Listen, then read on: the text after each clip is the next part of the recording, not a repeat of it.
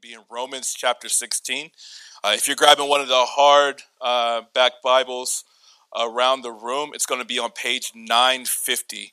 Again, that's Romans chapter 16. And we're going to invite Miss Eloisa up to read uh, the scriptures for us today.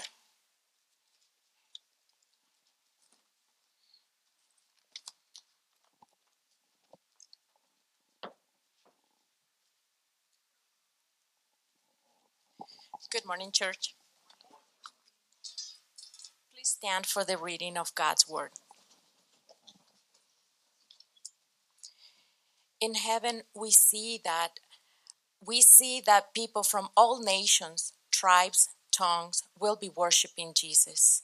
To honor that, I will be reading scripture in Spanish. We are going to be on chapter 16 of the book of Romans, which is on page 950. Saludos personales. Les recomiendo a nuestra hermana Febe, diaconisa de la iglesia de Cencreas.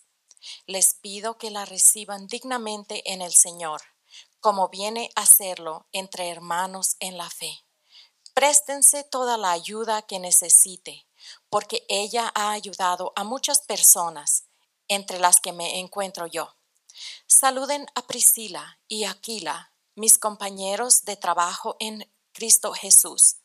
Por salvarme la vida, ellos arriesgaron la suya. Tanto yo como todas las iglesias de los gentiles les estamos agradecidos. Saluden igualmente a la iglesia que se reúne en la casa de ellos. Saluden a mi querido hermano Epeneto, en primer convertido a Cristo en la provincia de Asia. Saluden a María, que tanto ha trabajado por ustedes. Saluden a Andrónico y a Junías, mis parientes y compañeros de cárcel, destacados entre los apóstoles y convertidos a Cristo antes que yo. Saluden a Amplias, mi querido hermano en el Señor. Saluden a Urbano, nuestro compañero de trabajo en Cristo y a mi querido hermano Estaquis. Saluden a Apeles, que ha dado tantas pruebas de fe en Cristo Saluden a los de la familia de Aristóbulo. Saluden a Herodion, mi pariente. Saluden a los hermanos de la familia de Narciso, fieles en el Señor. Saluden a Trifena y Trifosa, las cuales se esfuerzan trabajando por el Señor. Saluden a mi querida hermana Persida, que ha trabajado muchísimo en el Señor. Saluden a Rufo, distinguido creyente, y a su madre, que ha sido también como una madre para mí. Saluden a Sincrinto, a Flegonte, a Hermes y a Patrobas, a Hermas y a los hermanos que están con ellos. Saluden a Filogo, a Julia, a Nereo y a su hermana, a Olimpas y a todos los hermanos que están con ellos. Salúdense unos a otros con un beso santo. Todas las iglesias de Cristo les mandan saludos. Les ruego, hermanos, que se cuiden de los que causan divisiones y dificultades y van en contra de lo que ustedes les han enseñado. Apártense de ellos. Tales individuos no sirven a Cristo nuestro Señor, sino a sus propios deseos.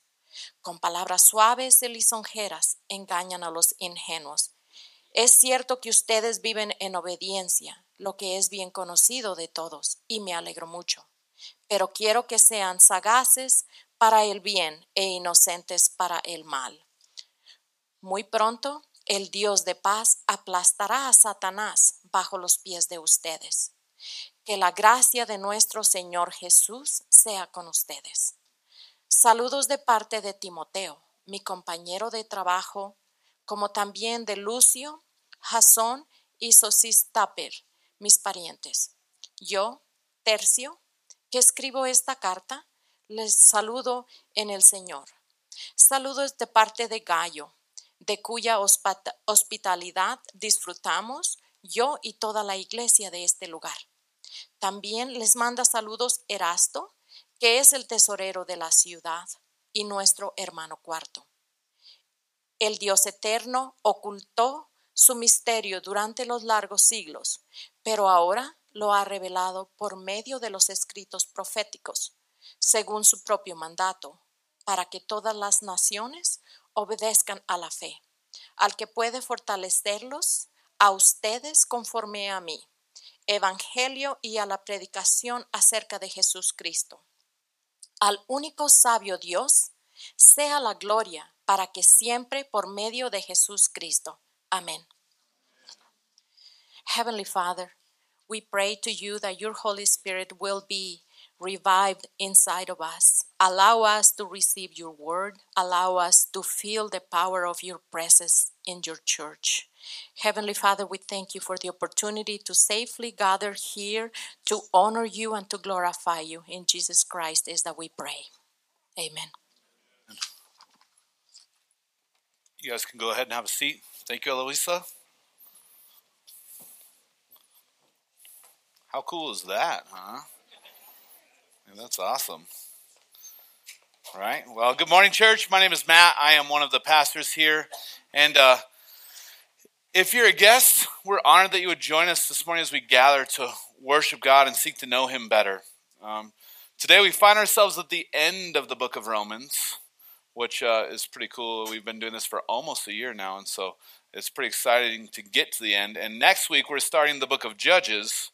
And the Judges is one of those books that many people in the Bible we don't know a ton about, so we don't spend a whole lot of time there. But as your pastors, we feel like there's a lot of good stuff in that book for us, and we're excited for what has God has in store for us in our upcoming series. Um, so today we're in the book of Romans. Now, you guys read along. It didn't sound like a whole lot of names, but as you read it, you're like, "Oh, great! It's that chapter of the names." Can we just skip this, right? Like, I mean, we have this tendency to like, "Oh, here's the list of names. I'll just skip to the next chapter. And, uh, you know, I think that when we do that, we, we miss out on what God has for us. It might be easy for us to skip this text, but really, we believe that the whole of Scripture has been inspired by God, even the list of names. Paul told Timothy, All Scripture is breathed out by God and profitable for teaching, for reproof, for correction, and for training in righteousness, that the man of God may be complete, equipped for every good work. And so, my prayer as I've been reading through these names has been that God would teach us and instruct us and make us more complete as Paul instructed Timothy. So, this morning, this list of names is like the credits at the end of the book of Romans. And I'm kind of a, I, I like to watch a lot of movies. Um, and some of my favorites are the Marvel Cinematic Universe movies. You guys know what I'm talking about? I mean, come on. If you don't, then you've been living under a rock for a while, I think. So, but um, but in the Marvel movies, one of the things that they've come to to do at the end of every movie is they have these mid-credit scenes and these post-credit scenes. And I mean, I, I, guess their whole idea was like, how do we get people to sit through the credits? Oh, we put another scene at the end of the movie, so that way they have to sit and watch, right? And, and, and so, what Marvel does with these post credit scenes is they like to hint at danger that's to come and remind us of hope that's still out there. And that's really what we see going on here in the book of Romans. You see, Marvel thought they had this thing figured out, but Paul did it first here in Romans 16. And so, as we look at this list of names today, we're going to see that there is this coming danger that's warned of but there's also a reminder of the hope that we have. So, as we get into this this morning, uh, my main point is that ordinary Christianity is for ordinary Christians. And so, here we're going to get a bunch of ordinary Christians behind me, maybe. There they are. Look at those beautiful people. All right. Um, and, and so, as we finish our series on ordinary Christianity, I think this is fitting that we see just this list of ordinary people that make up the church. And uh, what we see this morning in the book of Romans is that the church of God is made up of ordinary yet diverse individuals who are united by the gospel for the glory of God. And so that's what we're going to look at this morning. So, the first thing what we're going to look at is um, just the ordinariness of the people in this list. So, we've got a bunch of names from verse 1 through verse 15. I'm not even going to try and pronounce all of them, okay? And then we've got another list of names from 21 through 23. And so in 1 through 15, Paul is sending greetings to 27 people by name, but he's also including countless other people in phrases like in verse 5, where he says, the church in their house, or those who belong to such and such a family in verses 10 and 11, or the brothers who are with them in verse 14, or all the saints who are with them in verse 15. So, of the 35 people that are named here, only eight of them are mentioned anywhere else in the Bible. And so if we think about that, that means that 20% of these people are known, but the other 80%, they're just faces in the crowd. They're just ordinary folk. The people that we know about are Priscilla and Aquila from verse 3. We know about them from back in the book of Acts. There are people that Paul ministered with. They were tent makers like Paul. Paul lived with them for a while. Um, and there are people that he sends greetings to in some of his other letters. And then Timothy is somebody that we know something about. He is also one of Paul's traveling companions from the book of Acts. We know that Paul leaves him to set up a church, and then he writes letters to Timothy uh, that we have recorded for us in Scripture. So he's one of the more prominent figures here. The other people are some of Paul's traveling companions, and that's about all we know about them. And then the rest, like I said, they're just faces in the crowd. Ordinary people like you and me. People who go to their jobs, people who take care of their kids, people who put their pants on one leg at a time, just like the rest of us. And you know what this is? This is good news. This is good news for us because it means that everything that Paul has been writing to the church in Rome is written to ordinary people. It means that everything that God has put together in His Word is for us, ordinary people. It means that the life, death, and resurrection of Jesus are for ordinary people like us. You know, I think we can get so caught up into thinking that we have to be extraordinary to earn God's favor, or that we have to be extraordinary to make impact in God's kingdom. But what we see here is that's baloney. God uses the ordinary people to do the work that He's calling the church to do. And so, if my main point is that ordinary Christianity is for ordinary people, that means that the gospel of Jesus is also for us ordinary people. So, not only is the church made up of ordinary people, but it's made up of all kinds of ordinary people. We see all kinds of diversity in this church in Rome. So the first thing that we see is diversity as far as gender is concerned. So there are 27 names listed here in verses 1 through 15. Of those 27 names, eight of them are females. We have Phoebe in verse 1. She's called a servant and a patron of many and of myself as well, Paul says. We have Prisca in verse 3, or Priscilla as it's rendered sometimes. She's one of Paul's fellow workers, and, and we're told that her and her husband risked their necks for Paul's life. We have Mary in verse 6, who has worked hard for you, Paul says. We have Junia in verse 7, who Paul describes as one of his fellow prisoners. We have Tryphena and Tryphosa, who are described in verse 12 as workers of the Lord. Many people believe that they're sisters because of how similar their names are. It's kind of like the Fuller kids, all of their names starting with a C, right? You know?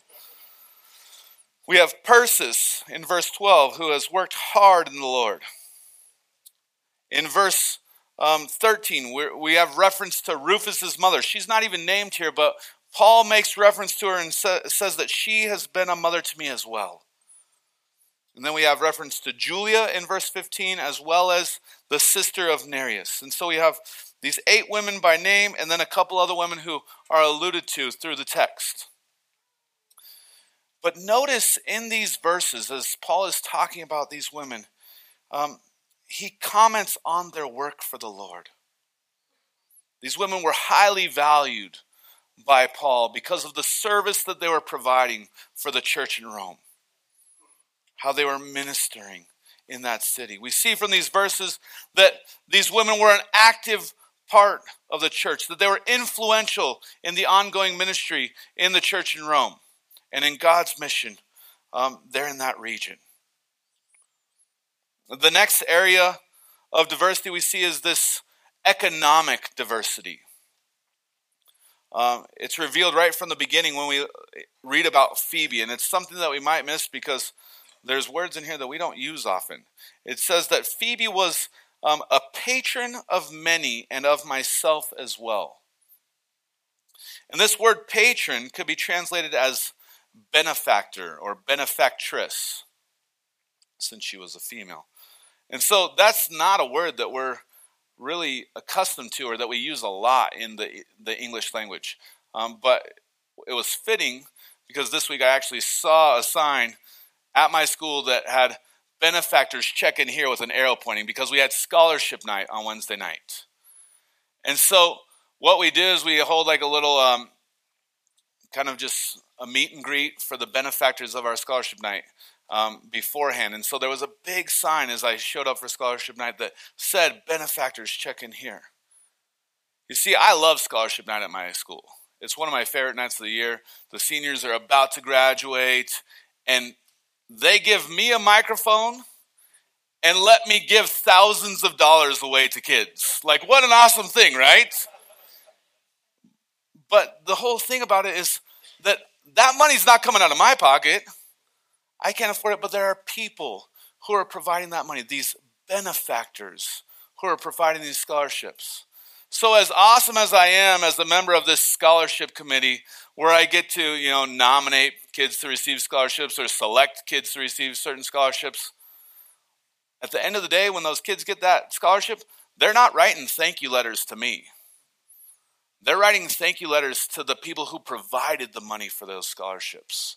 They're writing thank you letters to the benefactors of those scholarships. And so, in the same way, Phoebe provided resources for many, including Paul. She either came from money or earned a substantial living to be able to provide for others, but she gave generously of what God had given her to push forward the ministry and mission of the kingdom of God. And then in verses 10 and 11, we read these two names Aristobulus. I've been practicing that one all week because that was one of the harder ones for me. Okay? And Narcissus. And we're both told and we're told that they're both heads of households, or it could be translated heads of estates. And so they're probably people that come from wealth or have um, accrued some form of wealth for themselves to be described as this head of a state. But in this same list, we've got people who are given slave names. In verse 9, we're told, Greet Urbanus, our fellow worker in Christ, and my beloved Stachys. Urbanus literally means bought in the city. Could you imagine if that's what your name meant? Bought in the city. And Stachys, his name means ear of corn, so I'm wondering if that's what his job was as a slave, was to be out there working on the farm, picking those ears of corn. It's kind of crazy that these people are in the same place. But we have this economic diversity here in this church at Rome. We also have racial diversity here in the Church of Rome. Many people listed here have Greek and Roman names. Names like Phoebe and Epaenetus and Ampliatus and Tryphena and Tryphosa. If any of you are you know pregnant or expecting or maybe someday in the future, like those might be some names to consider, right? Like and at the same time, we have many Jewish names as well. Like we know that Priscilla and Aquila were Paul's kinsmen, we're told in the book of Acts. And then Paul describes um, Herodion as his kinman and um, Andronicus and Junia in verse 7 as his kinsmen as well. And so we have European Christians, we have Jewish Christians, and we also have African Christians listed here in this um, group of people. We know that Rufus was the son of Simon of Cyrene, the man who helped carry the, the cross with Jesus. We know that Lucius was also from Cyrene, and Cyrene is a province in Africa at this point in time. So we have different races, we have different genders, we have different classes, And then we also see that this is a multi generational church. We've got Narcissus and uh, Aristobulus. I, that's still the hard one for me, okay? But they're both heads of households, so they're probably representing multiple generations. And then we know for sure that we have multiple generations when we read in verse 13 about Rufus and his mom going to the same church and being a part of the same work that God is doing. And there's lots of people who come to this church, and their parents also come to this church, which I think is really cool. But this is not only a diverse church as far as race and uh, um, their, their economic class and the gender, but also age as well. And so, kind of like the credits at the end of the movie, this church wouldn't exist without these servants. And in the same way, the church here in Sparks wouldn't exist without these servants. And so I want to highlight some of the people that serve in our church and help make the ministry that we do here in Sparks um, possible. And so we're going to start like Paul did with the women. And so look at look at these lovely ladies up here. We've got Amber and Joy and my wife Kelly and my mother-in-law Pat and then Jess and Donica and Doris and Mackenzie and Teresa and Melanie and Brooke and Phoenix. All of these women serving faithfully at the church, from working with kids to help running women's ministries to greeting and cleaning our building, all kinds of ministries represented there. Now, I want to tell you this these aren't the only women who work in our church and help serve in our church. Okay? It's hard to get a lot of pictures of people. They started to think I was a creep last week. And so, I, and then like people don't stick around. And so I got to get pictures when I can. And so this is just a small representative of people who are serving in our church, but we are grateful for them. So let's give the ladies who serve in our church a round of applause. Thank you guys so much.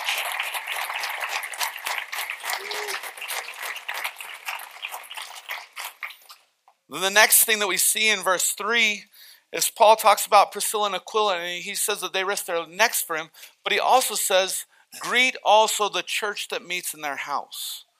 And so as we look through this list, what we see is that the structure of this Roman church would have been that of a bunch of small house churches or small groups. And so we kind of have the same thing going on here in our community group system. We have people who each and every week open up their homes so that other people can come and invade their space and hear about Jesus. And like as somebody that does this, like week in and week out, sometimes it gets to be a, a lot. But there are people who have been doing this for years because this is a way that they're faithfully serving God in our church and making an opportunity for people to hear about Jesus. And so some of those people are, are pictured up here behind me. Um, some of these people you might not know, but like the Maytans, they open up their house for a community group to meet at. The, the Macalusos, they open up their home and lead the community group. We have the, the Andersons who open up their home for, or who lead a community group and are praying about opening up their home for another community group. Um, we have the bishops who open up their home for people to meet there. And, and, this is just a small representative. We have 15 community groups. So there's 15 different homes that are being opened up and a bunch of different leaders that are leading in those places. And so we want to say thanks to those people as well. So thank you guys very much who open up your homes and help lead community groups at our church. I mean, really, honestly, like what happens here wouldn't happen without these people. And so we are very thankful for all the servants that we have here. And so I don't want to leave the dudes out because Paul didn't leave the dudes out either. And so um, there are a lot of men that help serve in our church as well. And so I just want to highlight some of those guys as well. And so we have Levi uh, greeting there. We have Adam and Kenny. We have Jonathan and Ralston. And we have Nate and David and Pastor Shay and Gabe. And, and like I said, there are countless other men that serve at our church. And they serve in all sorts of areas from doing tech to helping connect people to being greeters to serving on the worship team to helping keep our kids safe all across the board we have men serving and being very faithful to make sure that god's message of salvation is going forward here at Living Stones sparks and that people are able to come in and, and just receive that because of the work that they're doing and so i want to say thank you to those men as well so thank you very much for your service And then I want to draw our attention to verse 7. It says, Greet Andronicus and Junia, my kinsmen, my fellow prisoners. They are well known to the apostles, and they were in Christ before me. Um, it seems as though there are also people in the church who God appoints and sends out. And, and, so we have somebody in our church that we're sending out to, to Guatemala. And so I just want to give Angela some props because we have sent her out to, to push forward the, the ministry of God in Guatemala. And so um, if you're interested in hearing about what she's doing in Guatemala, here's a quick plug. Um, she's going to give a little presentation in here at 1 o'clock today, and so you can stick around and hear that. But let's thank her for the service that she's providing down there as well. So these are our ordinary Christians. Maybe they'll be back there. This is just a, a, a small group of them that I was able to get pictures of without being too creepy last week. But but these are people that make this ministry work here. And, and so, if we think about the people that Paul lists, the people that we just saw pictures of, what is it that brings them together?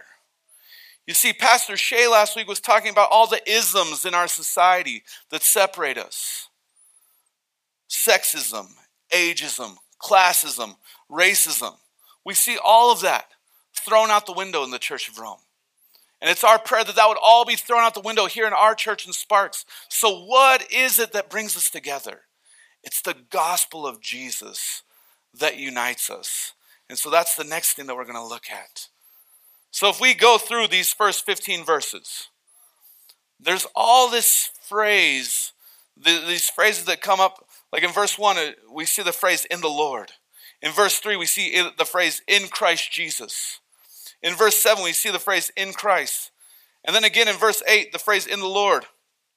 And I could keep going because similar phrases show up in verses 9, 10, 11, 12, and 13 about us being in Christ. In verse 10, Paul says that Apelles was approved in Christ.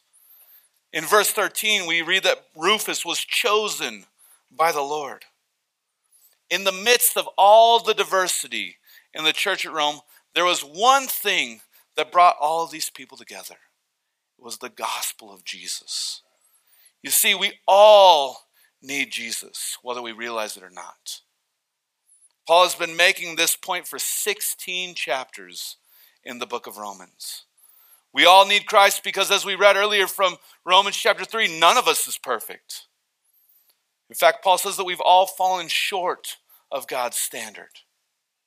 The prophet Isaiah says that we have all gone astray.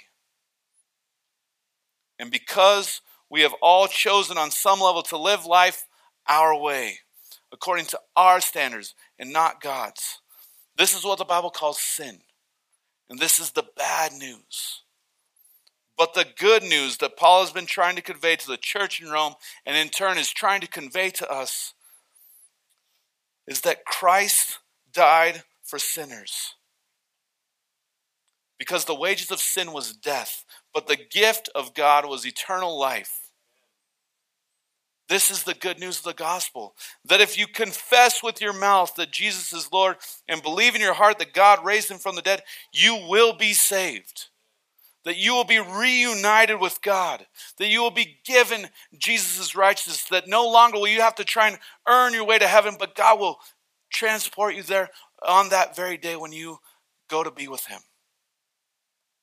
By believing this, not only are we united to God, but we are united with each other in perfect harmony. And that's why at the end of this list in verse 16, Paul says this Greet one another with a holy kiss. This was a tradition of these early Christians to, to kiss one another on the cheek when they would come together. And it was a sign that there was no division between them. It was a sign that one person was not superior to another person, but that everyone in the church was on an even playing field. And we know this for two reasons. One, because we've all been created in the image of God. And two, that they were all united by Christ. And none of them were above one another because they were all in need of Jesus. And being found in him, they were all one. You see, this idea of a holy kiss, this wasn't something that everybody did. In fact, in other spheres in this first century, if you went into a place and you thought somebody was beneath you, you wouldn't offer your kiss for them to ch- your cheek for them to kiss. Sorry. You would offer them your hand. as if they were beneath you, not in the church of God, because they were all one in Christ. Amen? So, what does this look like in our culture? Am I going to have you guys all get up and give each other a kiss? No, that would probably be weird, right? Some of you might think that you're close enough with somebody else to give them a kiss. You try it. If it falls flat, don't do it again, all right? Though just we don't want to keep this up, okay? So, if we want to be a church that desires this oneness with a diverse group of people, we must strive after it. We need to welcome people who don't look like us. We need to welcome people who look like they don't want to be welcomed. You know, keep this in mind, church. And this is something that has really broken my heart this year. That if you look around, we're, we're predominantly a white church. Right? And if somebody comes into our building, comes to church here that's not white, they automatically feel out of place. Let's not make it worse by not talking to them and by isolating them. And we've had people that have left our church because that has happened in these walls. Let it never be so again, church. Let us not be those people. We need to go out of our way and greet people who aren't like us because that's exactly what Jesus did for us. So now we get to Paul's warning in verse 17. He says, I appeal to you, brothers, to watch out for those who cause divisions and create obstacles contrary to the doctrine that you have been taught. Avoid them. You see, there is a threat of danger coming to the church at Rome. It's a threat that we've seen realized in other churches in the first century as well as in our church or in the church in the 21st century. The threat is that of division. And so, if we think about this, we're, we're not going back to Romans 14 and 15 where people were dividing over, you know, questions of their conscience and different convictions they had over open handed issues. No, what Paul warns us of here is division over those things that we should hold on so tightly to. These close handed issues that are the core of our Christian faith, that are what separate us from other religions in the world. It says, that there are those who would cause divisions and create obstacles contrary to the doctrine that you have been taught. And Paul has been teaching us for 16 chapters about the gospel of Jesus Christ. And there are people who want to come in and teach contrary to that. There are people who want to come in and say, oh, you need Jesus, but you also need your good works. There are people that want to come in and say that you need to do this, this, and this to be saved, or this, this, and this to go to heaven. But the Bible says, no. We need Jesus, and that's it. We can't earn our way there. And so look at how these men come in, or these people come in. It says, For such persons do not serve our Lord Christ, but their own appetites. And by smooth talk and flattery, they deceive the hearts of the naive. People are going to come in and they're going to sound great, they're going to look great, but we have to measure what they're saying with what we've already been taught. Pastor Gavin and I were talking about this a little bit yesterday because he's in Carson preaching this same text this morning. And we were talking about it's easy to avoid guys that come in that are just weird and teaching weird things and like they, they, they don't sound all that great and they're kind of crazy. It's, we can avoid those guys. But it's the guys that come in and they look good and their speech is polished and they sound like they know what they're talking about. But no matter how much they sound like they know what they're talking about, we still need to measure it against what we have in God's Word. And some of them, we're going to have to say, sorry, no thanks, that's not for us. There are heretics in the long line of heretics that have been great looking guys, that have been people that you can't avoid because of how charismatic they are. But they're still teaching something that's not true, and we need to avoid them. It was happening in the first century, it's happening in the 21st century. So, Christians, we need to be aware and we need to not be naive. Paul tells Timothy this. He says, As for the person who stirs up, or excuse me, he tells Titus this, as for the person who stirs up division, after warning him once and then twice, have nothing more to do with him. I know that this is a hard pill to swallow sometimes. Our hope is that they would repent and place their faith in the true gospel message and preach the true gospel message. But if it's the case that Paul is referring to here, and they are serving themselves and not Christ, we need to remove them from our community. It's not easy, but it's necessary at times. And we've actually had to do that with false teachers who have come to this church. We've had to ask them not to come back because they're teaching things that are contrary to the gospel of Jesus. As Christians, we need to not be naive, though. Peter tells us that our enemy prowls around like a roaring lion seeking someone to devour. And as your pastors, we want to protect you from that. But you also need to be proactive. Look what Paul says then in verse 19. He says, I want you to be wise as to what is good and innocent as to what is evil. In other words, Paul is instructing the church um, in Rome and really us to keep learning how to do good, keep learning how to love God and serve Him. And so I want to give you four practical ways to do that this morning. One, by being in prayer. Two, by reading His Word. Three, by making church and community group a priority. I know that this is like the last Sunday before summer, and the temptation is going to be to not come back for a while. But we need to make church a priority, people. We need to be around God's people because that's one of the ways that God continues to spur us on to good works. And then the last one is we need to not see ourselves as compartmentalized beings. We can go to work and I'm a teacher when I'm at work, and I can go home and I can be a parent when I'm at home, and I can go to church and I can be a Christian then. But what God tells us is that everything that we do is sacred. I go to work as a Christian who teaches, not a teacher who's a Christian. I'm a Christian who's a parent, not a parent who's a Christian. Everything that I do is sacred and can be done for the glory of God because of the gospel of Jesus Christ. And we need to pursue that, Christians. The other instruction that we have from Paul is to be innocent as to what is evil. Church, we need to resolutely refuse anything that has to do with evil or that is contrary to the gospel of Christ.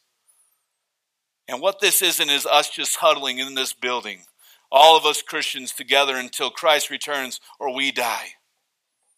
But what this is, is us being so enraptured by the good, the true, and the beautiful that God has made known to us that our desire wouldn't be for anything else but Him. Okay, church? Because once we let a little bit of this evil in, the Bible says that a little leaven leavens the whole lump, and it begins to permeate through our whole being. So then look at verse 20. It says this The God of peace will soon crush Satan under your feet. The grace of the Lord Jesus Christ be with you. Now, this verse kind of sneaks up on us because we've been talking about people coming in causing division, and then Paul switches it on us. And he says that the God of peace will soon crush Satan underneath your feet. But that's because at the heart of all division, we have a real enemy that wants nothing more but to steal, kill, and destroy us. And that's us as individuals, that's us as a church. But we see here in verse 20 that it's not only the gospel that unites us as Christians, but it's the gospel that protects us. Because in the gospel, we see that our Lord will stomp out the devil once and for all.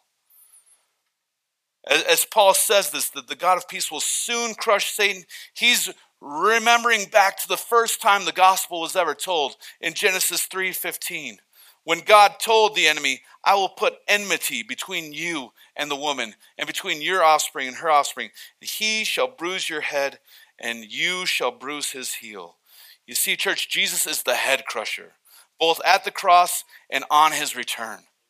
Jesus has dealt the final blow to Satan. He has defeated sin, death, and Satan on the cross.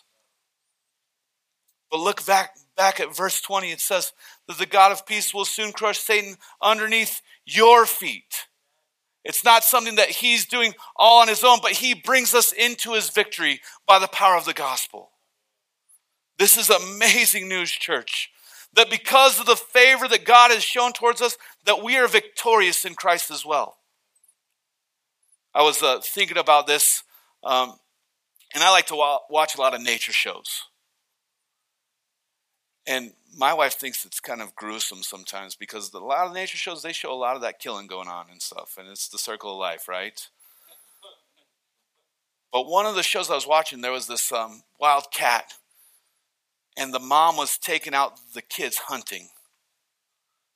And what the mama did is the mama dealt the death blow to where the animal that they were hunting couldn't move any longer. And what did she do? She let the kids come up and jab at it and poke at it to help them learn about that you know that primal instinct to go out and kill because it's not something that they want to do but like it's something that was built in them and so that's how the mom trains but that's what god has done with us. He has dealt the death blow and now we get to come up and be a part of that victory with him. You see satan suffers defeat each time someone puts their faith in christ.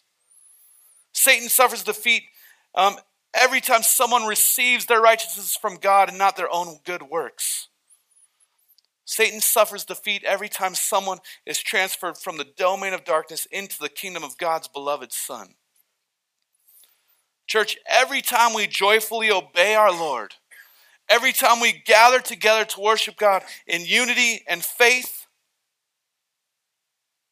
God is working through us and triumphing over our enemy because he is victorious, and in him we are victorious. So I pray, church, the grace of the Lord Christ be with you all. It's the gospel that unites us. It's the gospel that binds us together. It's the gospel that makes us one. And it's when we live by faith in the gospel that God is glorified. As ordinary people, we serve a God who is extraordinary. He is the only one worthy of glory, honor, and praise. And so to end this, we're going to end it just the way that Paul did. I'm going to invite you guys to stand with me, and we're going to read this doxology from the end of the book of Romans. And the doxology is just praise to God. If you aren't a Christian, offering praise to God might seem like a weird thing for you, but I would encourage you to do this. Think about what you've seen in this text, think about what you've heard this morning, and know this that you are here for a reason to hear the good news that has been kept secret through the ages, but now brings about faith and transformation in ordinary people like you each and every day. And if you're a Christian, let's declare this praise with conviction to the only wise God who is worthy of our praise. So join me now to him who is able to strengthen you according to my gospel and the preaching of Jesus Christ according to the revelation of the mystery that was kept secret for long ages, but has now been disclosed and through the prophetic writings has been made known to all nations, according to the command of the eternal God, to bring about the obedience of faith to the only wise God, be glory forevermore through Jesus Christ. Amen. Amen, church. Please be seated and join me in prayer. God, we thank you that you sent your Son to save ordinary people from every tribe, tongue, language, and nation. And that you reconcile us to yourself and to each other. God, we thank you that you are able to strengthen us through your gospel and bring about the obedience of faith in our lives. Jesus, help us, your church, to be one as you are one, to stand united on things of first importance to be wise to what is good and innocent to what is evil. In Jesus' name we pray. Amen.